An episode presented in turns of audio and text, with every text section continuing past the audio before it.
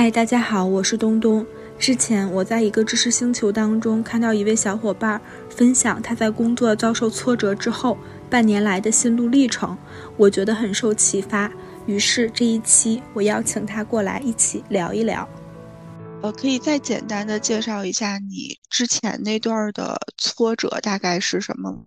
嗯，我我的挫折的话，其实大概是这样的。简单说的话，就是去年年底的时候，我所在的公司呢进行进行了一些工作上的调整，然后是我之前负责的一块业务呢，然后调到了别的业务组，然后我这块可能要去接触一些新的业务。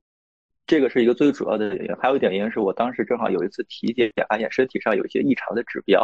然后就是相当于是双重的一个吧。主要就是说我之前很喜欢做这这块的东西，也想说在这个领域上继续深入，然后突然我这一块所有都发生了变化，加上身体上也有一些不太舒服的地方，就就觉得啊，生活就觉得好暗淡。突然，之前都是有一个比较明确的目标，我打算，比如说两年以后怎么怎么做，几年以后怎么怎么做，然后突然发现这一切好像都消失了，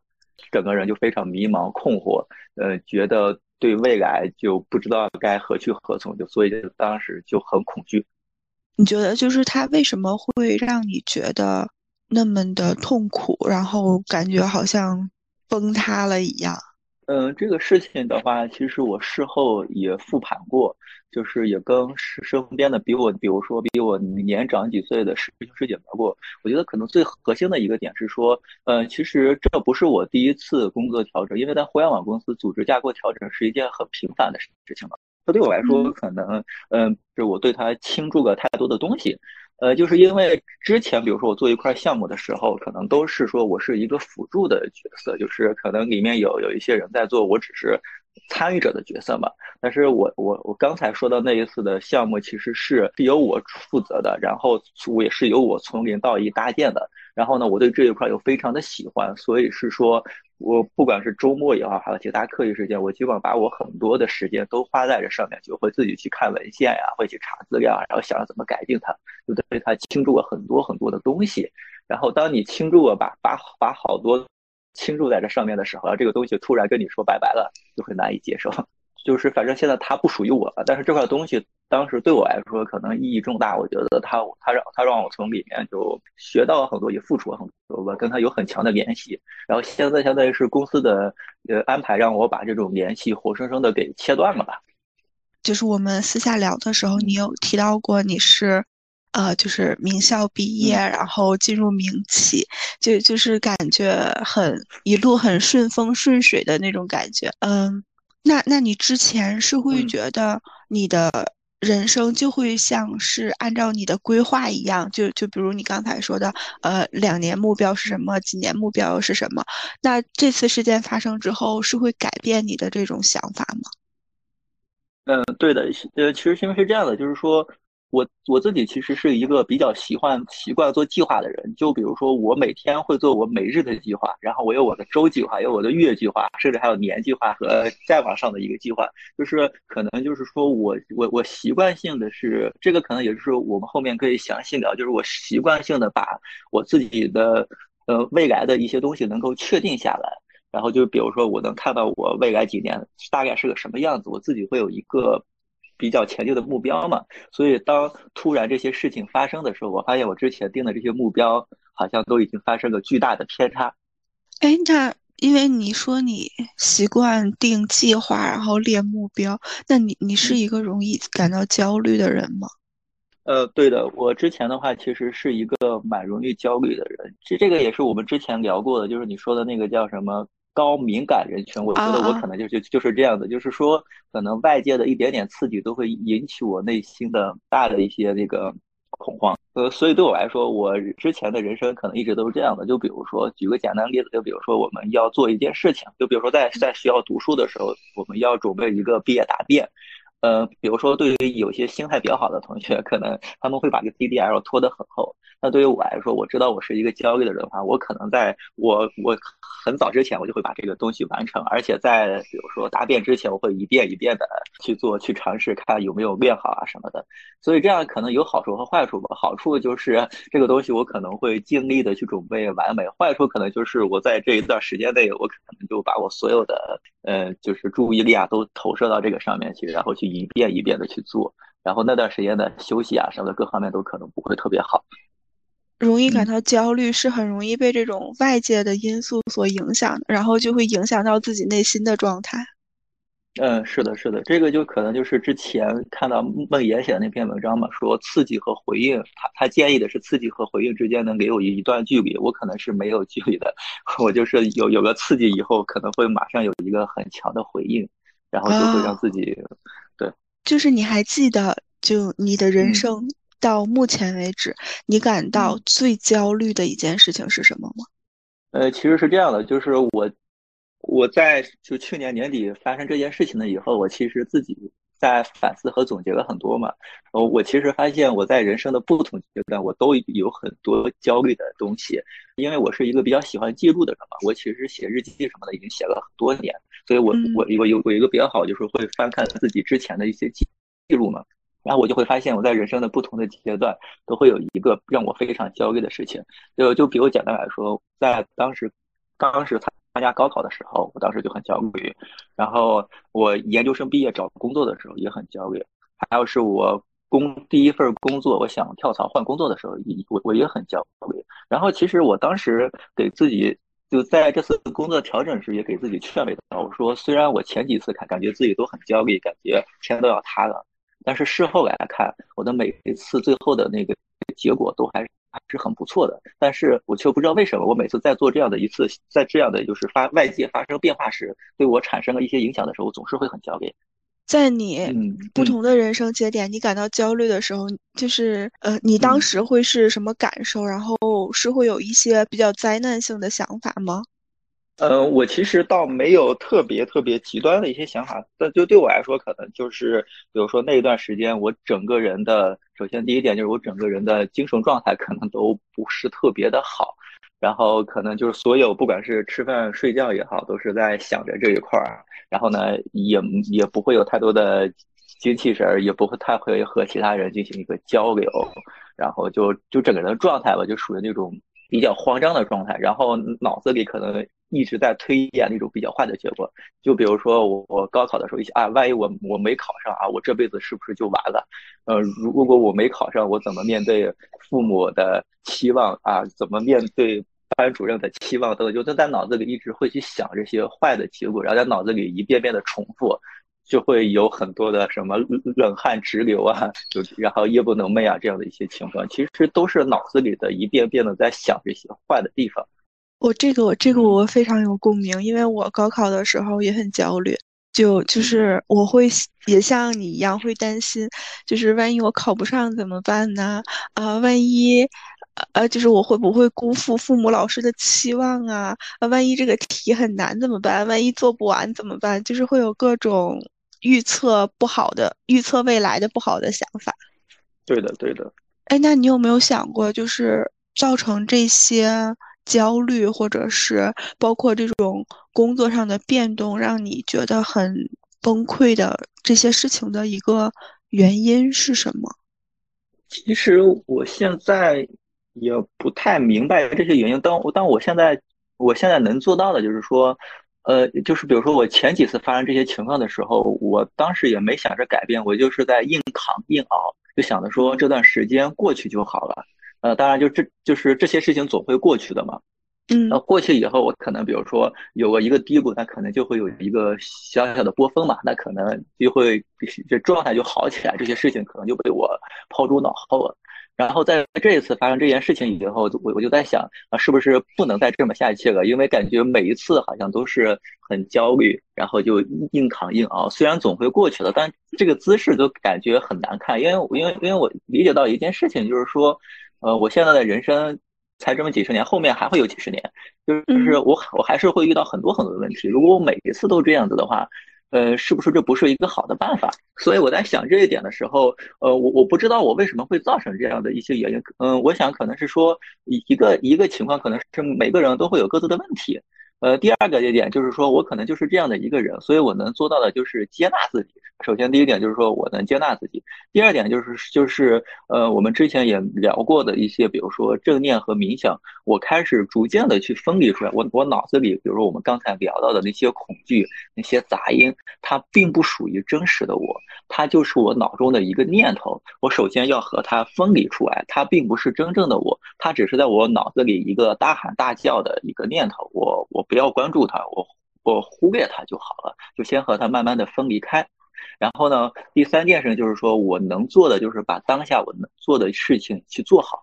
可能简单来说就是这三个吧。我最后想的就是就是现在我再总结的话。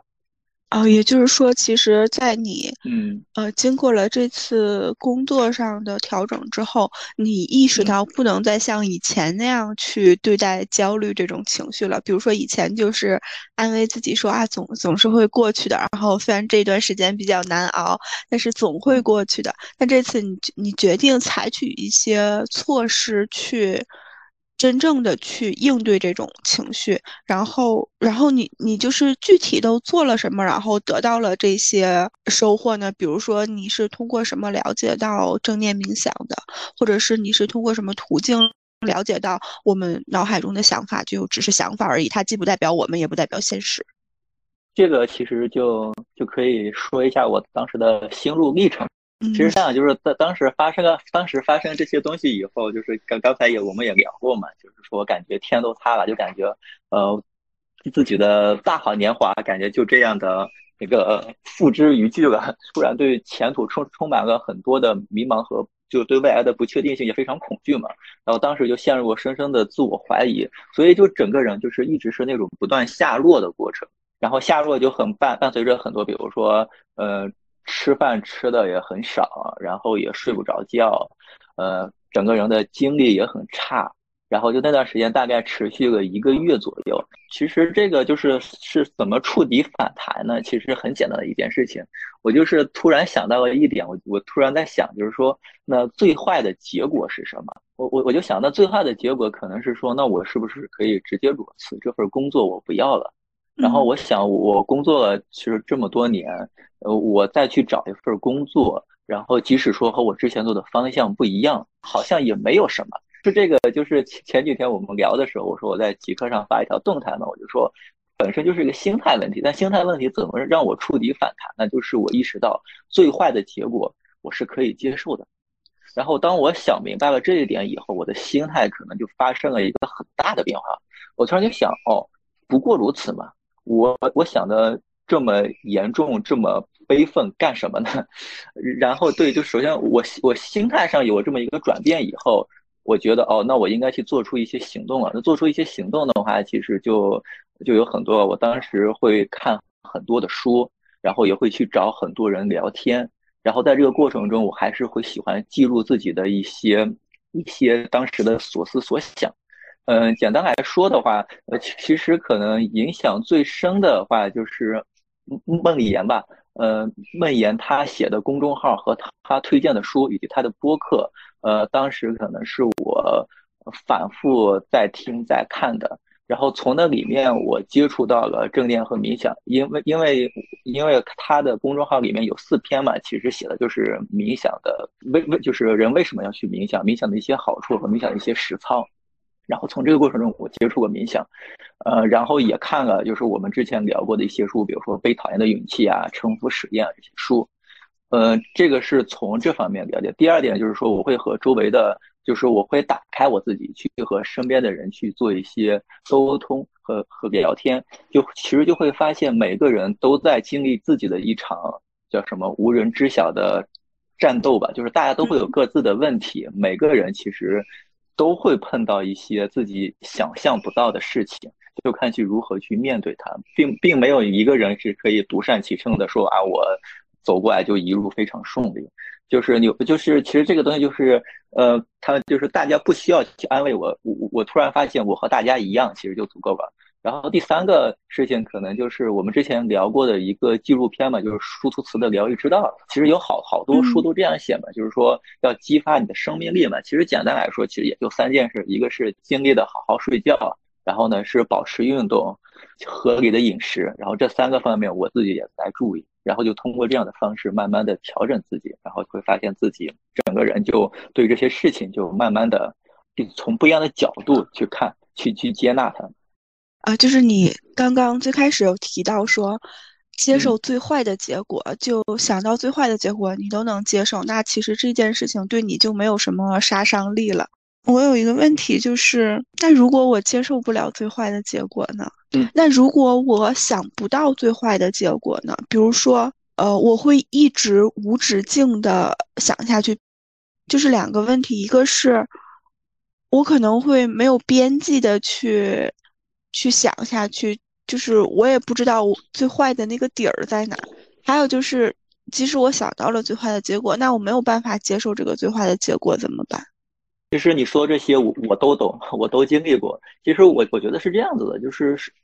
首先我们先抛开这些问题不谈的话，我们可以先先先有一个事实，我们是首先要去接受这个事实，就是说。这个世界它本质就是不确定性的。就我们刚才所聊的所有的问题，比如说我做计划也好，我是希望在我的脑海中构建一个比较确定的一个世界嘛，就是这个世界可以按照我的想法一一点点的去往前进。但其实这个世界本质就是不确定性的。呃，这个东西其实是我们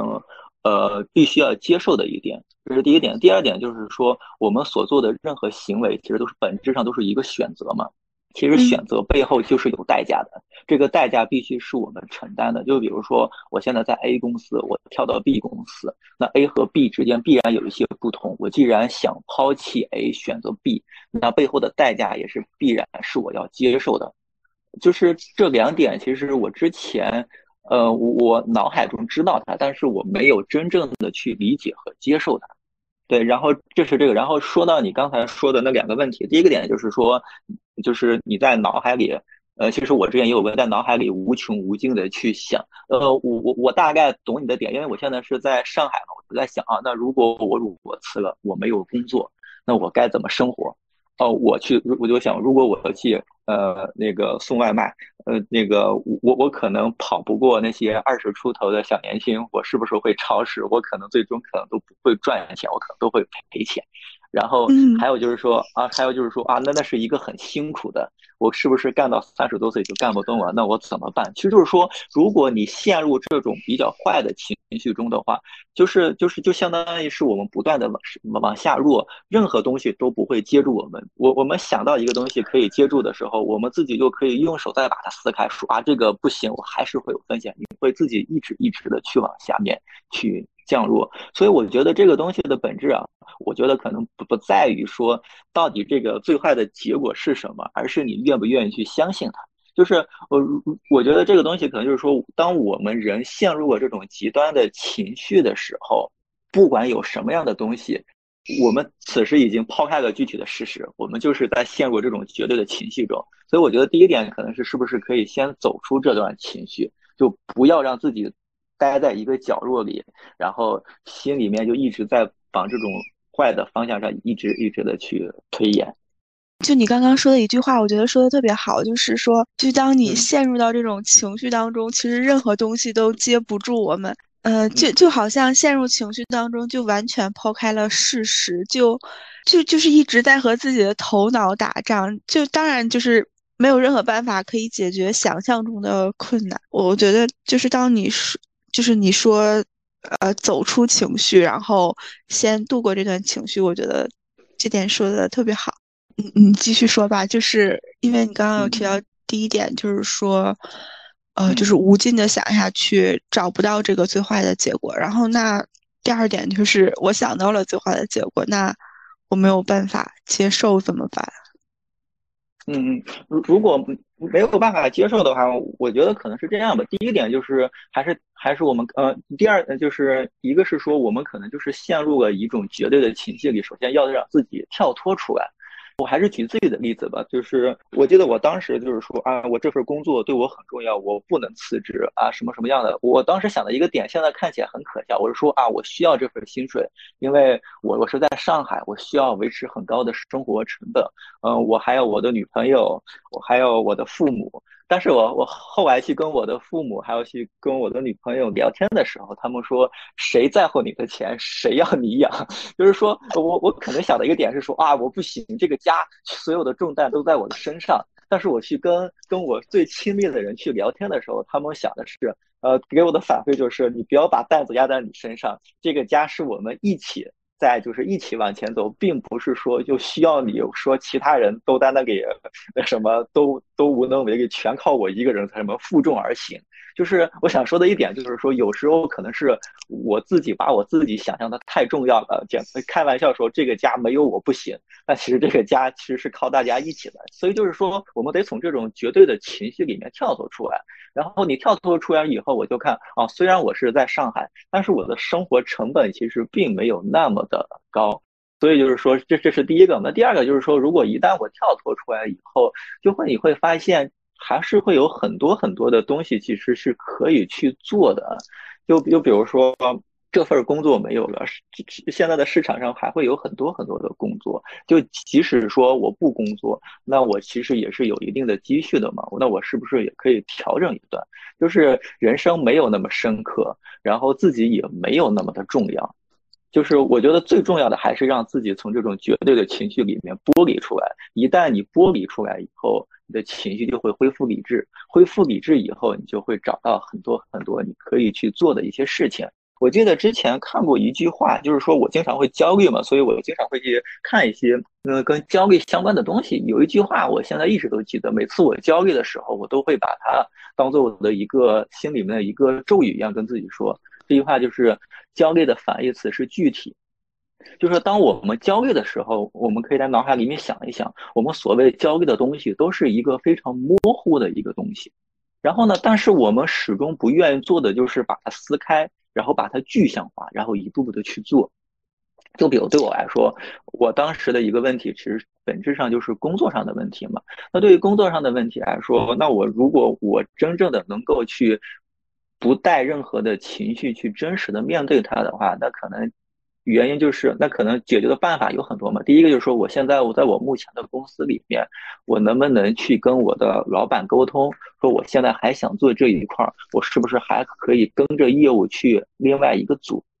呃，这是这是一种解法。那第二种解法就是说，那我是不是可以看一下组内不是公司内有没有一些转岗的机会？我可以去一个新的部门、新的组，选择一个我新的喜欢的方向。那第三个可能就是说，那我是不是可以重新出来跳槽看看机会？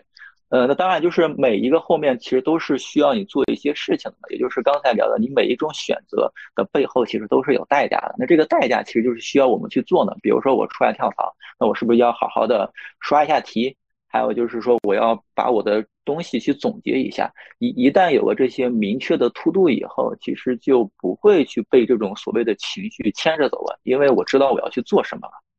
呃，这个焦虑的反义词是具体，呃，可不可以？可以理解成，比如说，就就比如说拿高考举例，呃，比如说可能我焦虑的是啊，万一我考不上大学怎么办？这就这个就是一个很很模糊的一个焦虑的方向。那如果就是把它换成具体的，我是不是可以就是比如把它拆分成，呃，当我焦虑我高考考不好或者是考不上的时候。呃，就是再聚焦一点，就是比如说我的那个不擅长的学科考的不好怎么办？然后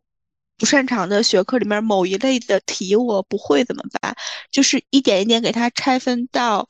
最具体、最可以去实施行动的一个层面。嗯，对，我觉得是这样的。而且我想再补充一点，因为就是我当时的高考成绩还不错嘛，所以毕业很多年以后，就一直有身边的朋友也好，会向我咨询说：“哎，我我我我有个朋友或我孩子要高考，你有有些什么建议没有？”然后我其实有一段就是前段时间，我真的想过这个问题，我我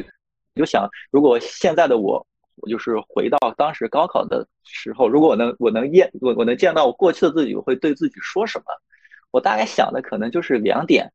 第一点就是，就是让自己能够接受最坏的一个结果，因为我我不知道，就是你当时高考的时候是不是这样？就是反正我当时高考的学校就跟我说的是什么破釜沉舟，什么改变命运的机会，然后这种东西的背后就是把高考实在看得太太太重要了，就是觉得我不可以失败，我失败我的人生就完了。然后这个无形之中就会给我很大的压力。呃，我我知道，就是人和人是不一样，就是对于有些学生，可能他在这种情况下可能会越积越有；那对于有些学生，他可能就会被这种焦虑所填满。所以，我而我恰好就属于后者。所以，我想对自己说的是，呃，没有什么的，这只是人生的一个一个微不足道的一个事情。你过去了固然好，没有过去可以再试一次，没有什么大不了的啊。然后我还想跟自己开玩笑，你看。未来的自己高考考得很好，现在三十岁了，不也是一事无成吗？当然这只是一些开开玩笑嘛，就是想想告诉自己，不要把事情想的那么的重要。一旦想的那么重要，你的行为就会变形，然后你可能反而做不好它。然后第二个就是刚才你说的，我们就把眼前能做好的事情做好。具体到比比如说你说的，我比如说我的语文不好或我的数学不好，那我就去把这件事情给做好就可以了。就我感觉，我们在高考之前，所有的学生生涯接受到的教育都是：高考是你改变命运的机会，呃，高考是很重要的，就是你们现在要好好学习，努力学习，等到高考之后就就可以放松啦，然后你就想怎么玩就怎么玩。就我现在来看，我会觉得。是之前的老师或者是家长会很强调高考的重要性，然后就好像把高考当做了一道分水岭，高考之前就是要头悬梁锥刺股，然后高考之后就就可以轻松玩乐，但好像事实并不是这样的，就高考之后好像才是人生困难的真正的开始，我感觉。嗯，对，其实这个就就像我前一阵子看梦妍的公众号还是哪里，他他说的一句话，也对我印象很深。他就说，没有什么能把我们的人生分成两段儿，就其实就是说，我们之前所接受的一个教育就是，呃，高考就是一个分水岭，高考前你就是可以吃遍世间所有的苦，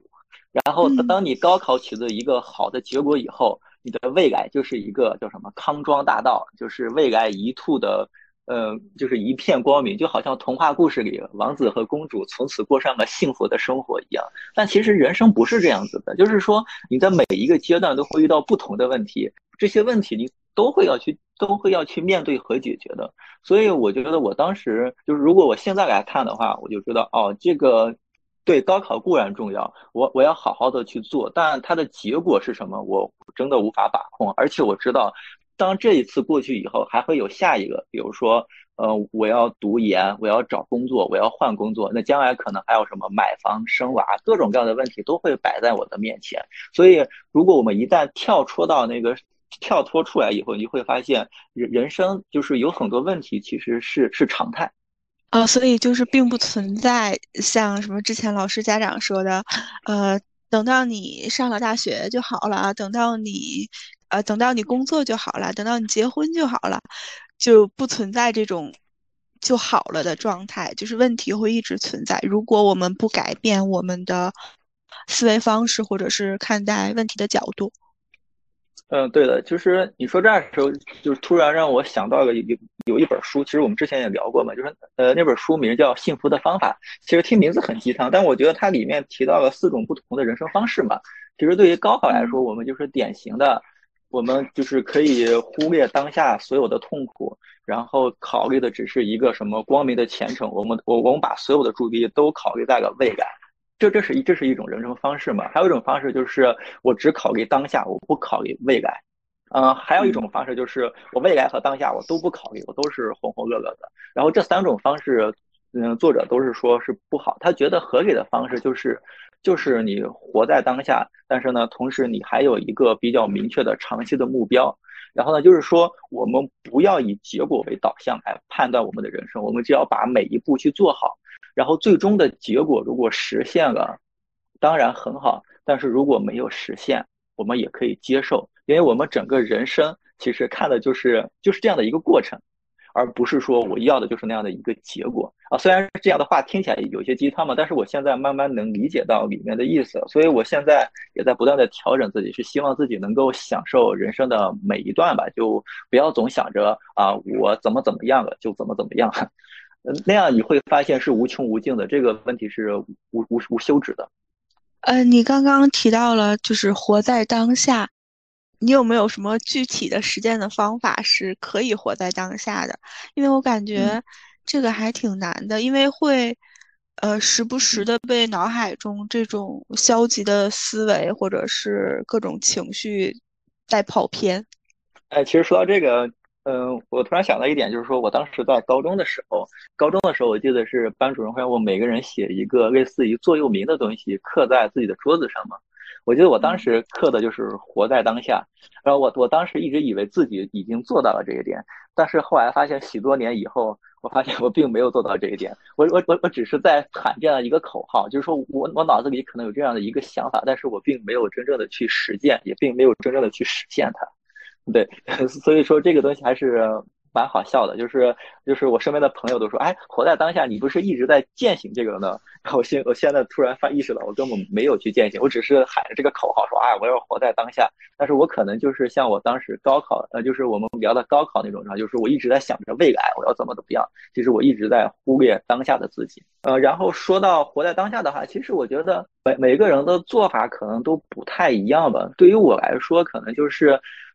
呃，我觉得我之前对于现在生活发生的种种的很很小的事情，都有点呃说习惯也好，或者说麻木也好，就是觉得这些习以为常的事情过去就过去了，并没有觉得它有哪些珍贵的地方。所以我做的第一件事情，也是我们之前聊过的，就是说我我会在自己的那个笔记里面会记录一些当天发生的一些很小。但是让我觉得很开心的一些事情啊，这个事情真的是足够足够小。就比如说，我每天中午会，就刚才我们聊的，我每天中午会去，呃，小公园啊散散步什么的。如果发现哎这一片的景色很好，那我就会拍一个，然后把它加到自己的笔记里，说啊这个，比如说这个小草发了一个嫩芽，这个东西其实我之前是，呃，不会去看的。但如果说我一旦去关注这些东西的时候，它不仅仅是说我关注了这样一个小草发芽，它背后所给我带来的就是说，我会把我现在的注意力能够慢慢的放到我的当下。所以第一点就是说，我觉得就是要把自己的注意力倾注到一些我们习以为常的小事上面去，你会发现这些事情其实很有意思，也很能给带自己带来一些不一样的体验。那那第二个活在当下，我我现在能做到的，其实就是说，呃，我希望自己能有一个比较好的精力状态。那比较好的精力状态，其实也就是我们之前说的那三点吧，就是吃饭、睡觉和运动。那我就就把我这三点调整的比较好。我会保持运动的习惯，然后我该睡觉时就睡觉，然后吃东西时我也会选择比较健康一点，这样子我整个人的状态就很好。然后第三点就是我我觉得就是。嗯，应该就是《被讨厌勇气》里面其实提到一个词叫“人生的谎言”。就比如说啊，工作很忙，我没有时间去和父母也好，或者说跟朋友也好去沟通、去交流。呃，但其实这些些都是谎言。时时间总是有的，就是看我的优先级是怎么定的。所以我现在有意识的会去打开自己，会去和身边的人多交流、多接触。然后就会发现啊，这个生活还是很好的。听一下大家的故事，然后也会发现自己好像也没有那么只有自己在承受什么暗无天日的日子。在其实每个人都一样，你这样就不会把自己放到一个绝对的情感中了。嗯，我能想到的应该就是这这三个。然后我现在其实也是这样做的。哦，对，我现在还要补充一点，就是说我现在虽然说。呃，我我和你一直在一起在录这个播客，一起在分享自己的心路历程。但是我并没有说，呃，人生就是那个状态就是零和幺。我我我我之前是什么完全焦虑的，我现在就是一个完全正能量、积极向上的什么社会好青年。其实不是这样的，我现在也会焦虑，呃，有时候也也会觉得生活很压抑。但是我现在能做的就是要接纳自己。呃，我知道啊这些东西其实每个人都会有，我不要把自己陷入到那种绝对的情绪里。就好了，就是比如说我这段时间难过，你难过就难过就好，过去了以后你就不要把它放在心上。哇，就你刚刚不是说第一点要关注到生活中的这种小事儿吗？嗯，就自从我第一次看到你在知识星球分享这件事情之后，我就开始，就是我觉得很有启发，然后我就开始记，然后我想和你分享一下我记录的几件小事。呃，就就通过这些记录，我也发现好像。让我感到开心的事情，很多都是和自然或者是和小朋友、小宝宝有关系。就比如说，我在公园里面看到一块鹅卵石，我就觉得很开心；或者是看到那种地面上有很多水，然后那个水会显示出一些波纹，我也觉得很开心。就好像当我就是真的去关注到这件事情的时候。就好像能感受到了一点小小的喜悦，而不是把自己完全投入到那种宏大的目标当中，好像一直在向前追赶着什么东西，然后一直活在未来。对对对，你说这些我深有体会，就是。我之前一直以为快乐就是那种很宏大的叙事嘛，比如说我找到一份好工作，我高考成绩怎么怎么样，我考上一个好大学。但是现在会慢慢觉得，快乐其实都都是一些很具体而微的事情，就是你刚才说到的那些也好，还是我说到那些也好，它就是一些很小的事情，然后组成了我们生活。然后还有就是你也有实践，比如说，啊，好好吃饭，吃饭的时候不看手机。然后还有运动，还有睡眠，就是你在实践这些的过程当中，啊，包括还有冥想，你觉得给你的生活带来了什么正向的改变吗？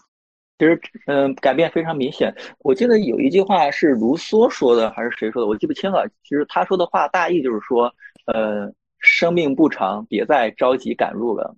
就是可能是说，我我们都同处于互联网行业嘛，就是恨不得自己有三头六臂。比如说，我吃饭时啊，我我如果我只只专注于这一件事情，可能太浪费，我可能要呃一边刷手机一边吃饭。然后运动时，可能是一边运动，我还要一边听呃听一个什么播客啊什么的，就是要让自己就是完全的。也不是完全是让自己三心二意的多做很多事情嘛。其实我后来发现这样的效果其实并不好，所以我现在就是尽可能让自己在我自己能掌控的一些时间范围内去专注的去做一些事情。就比如说我我我有跑步的习惯，我之前跑步的时候就是一边跑步还要一边呃听一下播客，就是而而且那个。一般都是那种知识信息浓度很高的，所以不得已有时候说我一跑跑跑一半我就要停下来按个暂停键啊，这倒是很好，我要记录下来。反正这样这样几次以后，我跑步的兴趣也就没有了。所以后面我就换了一种方式，是我跑步时可能会去听一些比较轻松的音乐，或者干脆我跑步时我什么都不听，我就是专注于跑步这件事情上去，然后我去感受一下，比如说我身体的变化，我自己的呼吸，我自己的心跳各方面一些东西，我就会发现。嗯，就是还是刚才说那些很细，就是很细节，我们很习以为常的一些事情。如果我们能把专注到这些上面去的时候，会打开一个全新的视角。就是那个殊途殊途辞说的，真正的会激发我们的生命力，会让我们更加去热爱生活，然后也更加的热爱自己吧，就不不会像之前那样子就。总是把自己放到一个绝对的情绪，然后那种宏大的叙事中去，然后就是慢慢的发现啊，生活其实挺好的。比如说我现在出门，我我其实就会很无意识的去看一些东西，但这个东西不不不会在我脑子里就一晃而过。比如说我看到啊，树叶今天又是另另外一种颜色什么的，这个东西很小，但是它会给我带来一些不一样的新奇和体验。啊，就是真的开始关注到身边的各种小事了，比如说这个树叶。然后路边的小草什么的，就可能，就就之前如果把自己的注意力完全放在工作上，然后把自己的价值和意义全都投入到工作上，那工作一出问题，就感觉整个人都崩溃了。嗯，对的，对，对，你说到这儿的时候，其实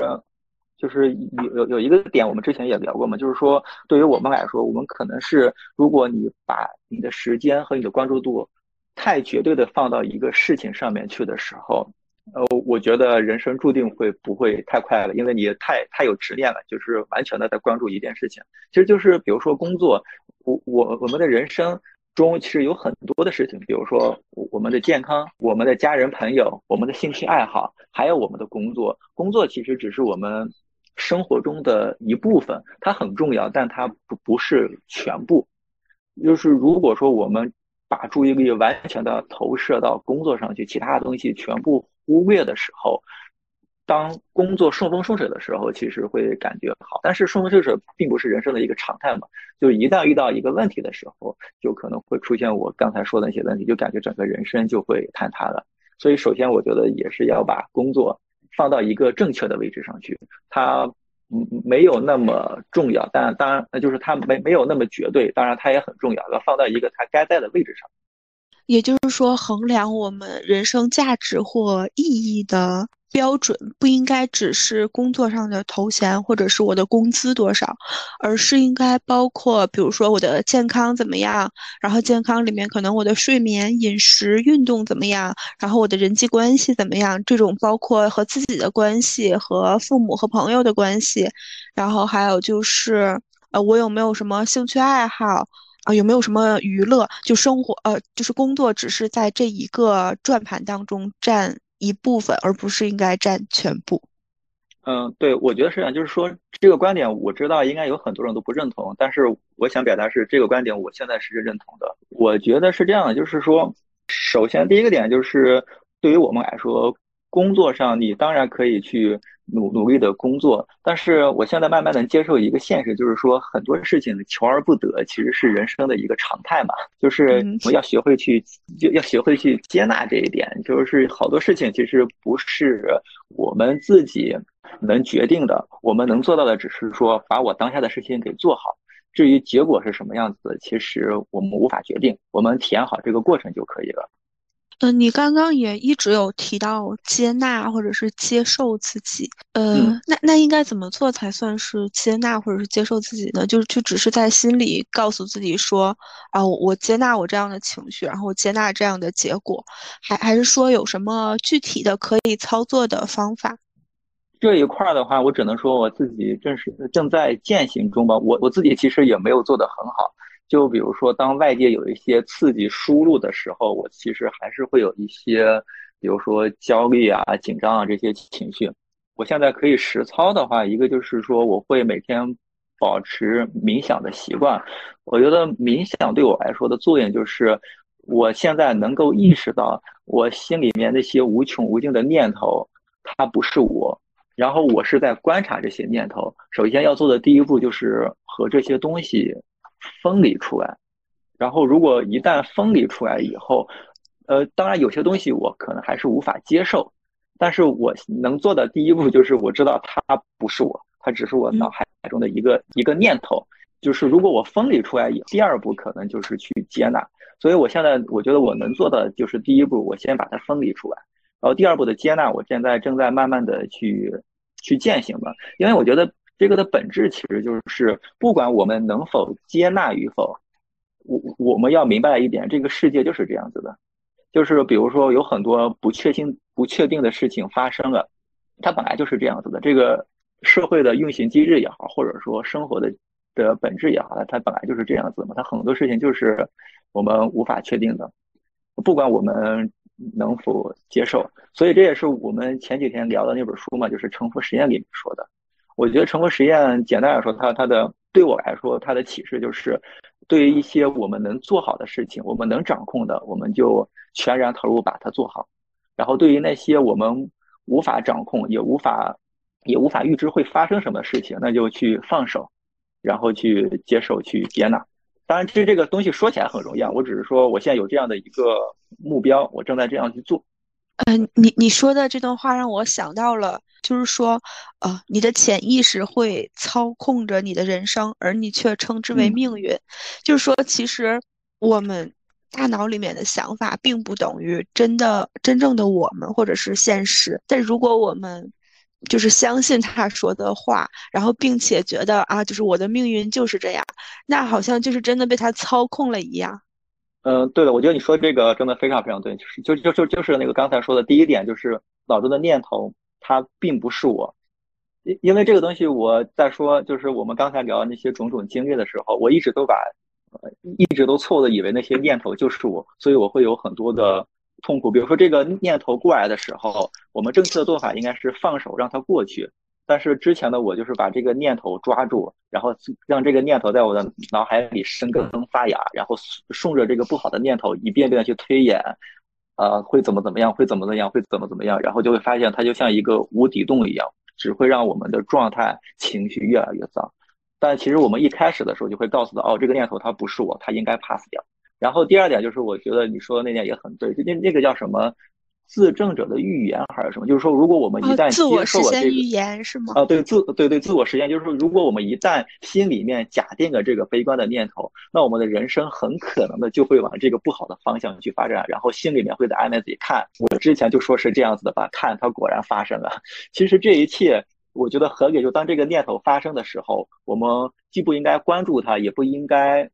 屏蔽它，就是让它在脑海里轻轻的过去。啊，当然这个东西现在说的有点神叨叨的，我也没做到。我只是说，可能合理的方式应该是这样。它它只不过是一个念头，它不是我们自己。呃，我想到了一个比喻，就是那个十分钟冥想里面那个书中说的，就是我们的脑海中的想法就像马路上过的车一样，我们应该做的就是在路边看着车来车往。如果你陷入到想法当中，就好像你在马路上追着某一辆车跑。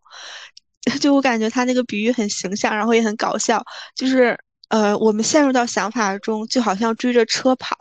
呃，我我当就是当陷入到想法中的时候，可能没有觉得自己有什么样的影响，但一想到追着车跑，就觉得很滑稽，不应该这样做。嗯，对，这这这个例子我当时也看，我也觉得这个例子我也印象很深刻。其就是，如如果我们现在能理解到这一点以后，嗯。就是怎么说？就是说，我们首先得知道嘛，我们知道了以后，才能慢慢的去践行。呃，我觉得我现在可能达到一步，就是我已经知道了这个点，但是如何真正的去践行，呃，可能就像应该是十分钟冥想，还是呃哪个哪位作者说说冥想可能是伴随一生的一件事情，就是说你可能要通过呃一辈子的实践，可能慢慢把它去做好。在你践行这些的过程当中，你会感到。没有耐心，或者是烦躁吗？或者是会有那种急于求成的感觉啊？觉得自己，呃，为什么进步这么慢？或者是有出现那种，比如说进步两步，然后又后退一步这种情况吗？我觉得是这样，就是说我我我会有这种情绪，但现在我反而慢慢的，嗯，就是喜欢去看自己这些。细微的变化，然后慢慢的去一些进步。我可以举一个例子，就是，呃，我不是经常会去跑步嘛，然后跑步时我经常就会去关注一个指标，叫最大摄氧量。这个最大摄氧量其实就是衡量我们心肺能力的嘛。然后这个指标其实我是希望它一直是一条，呃，就是一条向上走的一条斜线嘛。嗯。但其实。这一条线其实它它不是那种我们想象的那种，就就一直往上走，它可能会比如说这一周可能就停在了一个数值上不会动了，然后可能我再锻炼一点，或者说我再突破自己的极限，再慢慢往上走。我现在反而很享受这个过程，就是说我知道它会停下来，但是只要我再多付出一点，它可能就会往上走。我反而蛮蛮蛮呃，这个可能描述不清楚，就是说我反而蛮享受这种，呃，自己一点点去实现的的的过程，因为我觉得好多事情其实，呃，没有那么的着急，就没有必要说我一定要急于求成，呃，关键有一点是，还是刚才说的那一点，就是我们想急于求成，但这个世界它不是这样的，不是说你想怎么样就能怎么样的，所以还是要放宽心，慢慢来吧。嗯，就就，呃，就是我插一句别的，就是你提到这个最大摄氧量，嗯，就我一直没搞懂它要怎么提高这个数据，就我没有找到任何规律，是要就是有规律的进行有氧运动吗？呃，对的啊，这个其实是这样的，这个因为我昨天晚上 还去健身的时候，还跟健身教练在探讨这个问题。他其实是说的最大摄氧量，其实它背后嘛，其实就是衡量我们的心肺能力嘛。嗯，其实他就是说，比如说我们人可以算出来自己的心肺的一个区间，这个心肺的区间有有有比较有有专业的设备可以算，还有一个叫卡式功率，可以根据你的年龄啊算一个区间。然后最大摄氧量就是说，我们首先要在这个区间内运动，然后保持尽可能长的时间。然后这个时间我现在就大概是半个小时左右。然后在这段时间内如果运动的话，那你的最大摄氧量的这个值就会反映出来，然后就会提升。然后可能过了一段时间，你的这个心肺区间又发生了调整，那你就要可能在另外一个期间内继再继续的去锻炼。所以就是这个东西其实它是有一个相关性的，就是我现在。呃，我因为我我会携带 Apple Watch 嘛，那我就会去看一下这个是我的心率是不是在这个区间内。哦，就它和心率是有很大关系的，就是运动时候的心率。对，就是呃，因为我这个也是我前一阵子看书的时候，不是说到精力管理里面有一部分是运动嘛，然后说到其实每一步都是可以拆解的，就是我想有一个好的精力，精力下面就是有三个：运动、饮食和睡眠吧。然后运动下面其实。呃，我看到那本书里面的作者其实是说，运动对我们来说其实最重要的，其实就是这个心肺能力。呃，但是我们好多人可能都忽略了，都是想练什么肌肉，有多少肌肉或肌肉的或这种线条啊什么，说这些东西并不是最重要，最重要的其实就是心肺能力。然后心肺能力它有一个对应的指标，就是最大摄氧量。所以那那我就是说，那我就先把这个指标去做好。哦，好的，因为我最近也是。一直在努力的想要提高这个数值，但我也很困惑。嗯，好，就是这个，啊，你说，但但这个数值它不是那种呃呃，就是一蹴而成，因为它本身反映的是我们身体的一个一个状况吧。我们身体就是由坏到好，其实是需要一个慢慢的一个过程的。你没有办法，就是可能说在短短的一段时间内就让自己恢复到一个很好的状态。嗯，长期有耐心。对对对，就是这种东西，长期有耐心，不不是说是我们的，我我现在觉得它不是我们的一个品质，而是好多事情它就是如此，你只能这样。啊，对，就是，嗯，不管你有没有耐心，你都得有耐心。对的，对的，就是反而你接纳了这一点以后，觉得，哦，就是你不这样也没办法，那你倒不如慢慢的来就好了。哦，然后，哦，我们拉回正题，就是，嗯。就就是现在，你回看你当时因为工作调整，或者是就是不管是找工作还是高考的这些，呃，当时让你感到焦虑或者是这些挫折，你觉得它的发生是必然的，还是说可以避免的？然后当你回看你工作调整的时候的那那段时期，你你是？就是你现在是什么心情？你是感激这个经历的出现，然后让你更加的认识了自己，还是说你很怨恨，觉得啊为什么是我发生了这样的事情？还是说你会担心这样的事情再次发生？呃，其实是这样的，我觉得对对我来说，如果如果什么我自己的生命。我自己能做主的话，我当然希望我不要发生这些事情。我希望自己肯定是开开心心、快乐的。我就是，我记得好像之前看过一句话，说没有必要去美化苦难，苦难它就是苦难。只不过说这些苦难过去了，我们获得了一些道理也好，东西也好。就这种东西，我我我从来都并不想要这些东西。这些东西对我来说，它就是一件不好的事情嘛。但是，但是，就是说回来，就是我们今天讨论从始到终的一个点，就是这些东西我们无法决定，它它就是发生了。然后呢，对我来说，那现在它既然发生了，那对于我来说，我知道未来肯定还会发生，因为，嗯，因为我觉得之前有一点想就是说，我的一个念头就是我们刚才说的，我只要怎么怎么样就怎么怎么样。我我总觉得人生可能会存在那样的一个临界点，我只要用尽全力奔跑到那个临界点以后。我我的人生就会迎来一个完全的转机，我就会迎来一条光明的未来。但我现在其实意识到不是这样子的，我们的人生其实就是呃一个问题接着一个问题，我们其实没没没有办法去避免说让自己不遇到这些问题，我们能够做到的其实就是怎么去看待这些问题。然后其实说白了，其实就是说这个世界其实我我是无法改变的。那我能做的就是如何去看待这些东西。嗯，那那你现在还会做计划，或者是定两年目标、五年目标吗？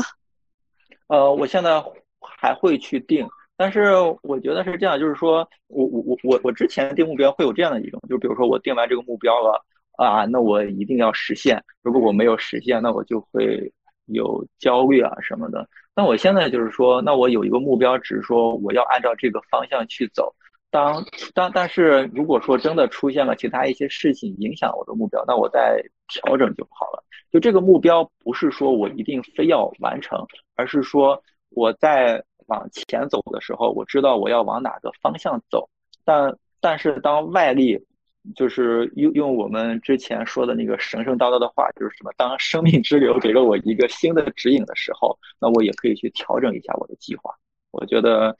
就是还是那样子，就是这是一件没有办法的事情。就是我我现在越来越意识到，生命的本质就是不确定性的。我们没有办法在脑海中就去构建一个完全确定的世界。我们当这些东西发生的时候，我们做到的只能说是坦然去接受它。然后再去调整一下自己，然后继续往前走。嗯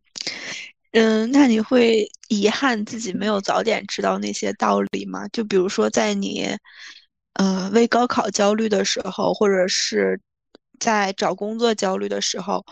嗯，而是就是又经过了很多挫折才知道这些，比如说要去活在当下，或者是这个世界本来就是不确定的。嗯。嗯，怎么说呢？遗憾肯定会遗憾，就是说，呃，就现现在我们俩聊的时候啊，觉得这么简单的道道理，好像说一说，坐在这里聊一聊，好像就过去了。但当时的自己在遇到人生的很多问题的时候，为什么都那么的痛苦、拧巴和纠结呢？但是这个东西，我觉得就是还是，就是你得经历了。你才能懂，就这而而而且而而且有一点就是，我现在有呃，就是我我今年恰好三十岁了，我我我我之前一直幻想着我三十岁要年薪百万，要怎么怎么样，要要怎么怎么样，对，我会给自己想很多不切实际的标签与 tag，对我当然现在所有的都没有实现，但我觉得也还好呀，那就没实现就没实现，然后我慢慢来再去做就好了。然后还有一点就是说，我觉得现在的自己就是一个，我觉得是我很好的一个状态。就比如说，我各方面我觉得做的都还是比较不错的，我也很满意当前的状态。我不会再去幻想自己啊，就比如说我到未来的某一个时间点，我就会变成怎样怎样一个人。哦，我知道，哦，那不会的。如果我我未来想变成那样的人，那我现在能做的，或者说唯一能做的，就是把当下的自己给做好。就是想我未来想做的事情，我现在就应该就应该就去做，不要说等到未来的某一个点我才能去做。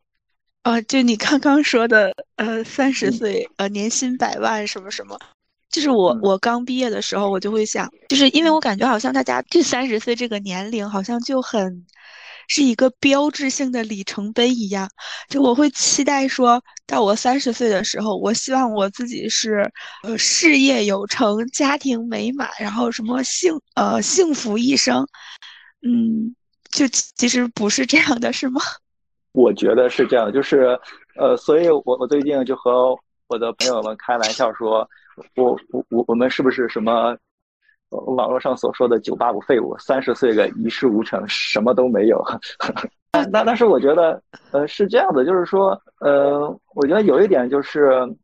之前在那个《被讨厌勇气》里面看的，我们之前应该也聊过，就是说里面他们谈到了人生的意义嘛，其实是说，就是对于我们每一个人来说，没有普世的人生意义。我们之前所说的那些，我三十岁要年薪百万，要家庭幸福。要什么有一定的社会地位，巴拉巴拉的这些东西，其实都是社会或者说我们幻想出来的一个东西。但这些东西它不见得就是我们真正想要的啊。还有一点就是说，它不见得就是我们真正能够去，就是你在这个节点就能拿到这些东西的。呃，它确实可能不是我真的想要的，但我觉得这这个是社会。期待我想要的，然后如果我没有的话，我就会觉得很焦虑。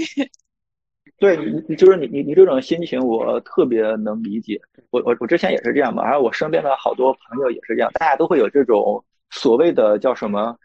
优越情节，我不知道该怎么形容这种东西，就是说自己从小到大一一路都是很优秀、很顺风顺水，那就觉得我在某一个节点我应该继续的。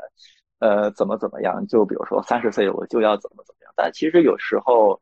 呃，他就不是这样子的，就是可能说白了还是得接纳嘛。但是我这想说一点，就是说这个这种所谓的接纳，并不是说啊所谓的叫什么躺平什么的，就是现状就是如此。然后你该努力还是要努力，然后你有自己的方向和目标，该去拼搏还是要拼搏嘛。但只是说，我们拼搏的时候，可能要去想一想，我们自己想要的是什么。呃，其实就是我们之前聊，嗯的上上上期播客的时候，那个计算机博士所说的嘛，他不想被这个社会所裹挟，也不想再随波逐流，想跳脱出来社会对我们的一些预期嘛。那就是说，这些东西其实都是社会给给我们加的嘛，或者我们自己幻想给自己加的。我们自己要去拨开这里面的层层的迷雾，找到自己真正想要的是什么东西。好的，感谢大家收听本期节目，我们下期再见。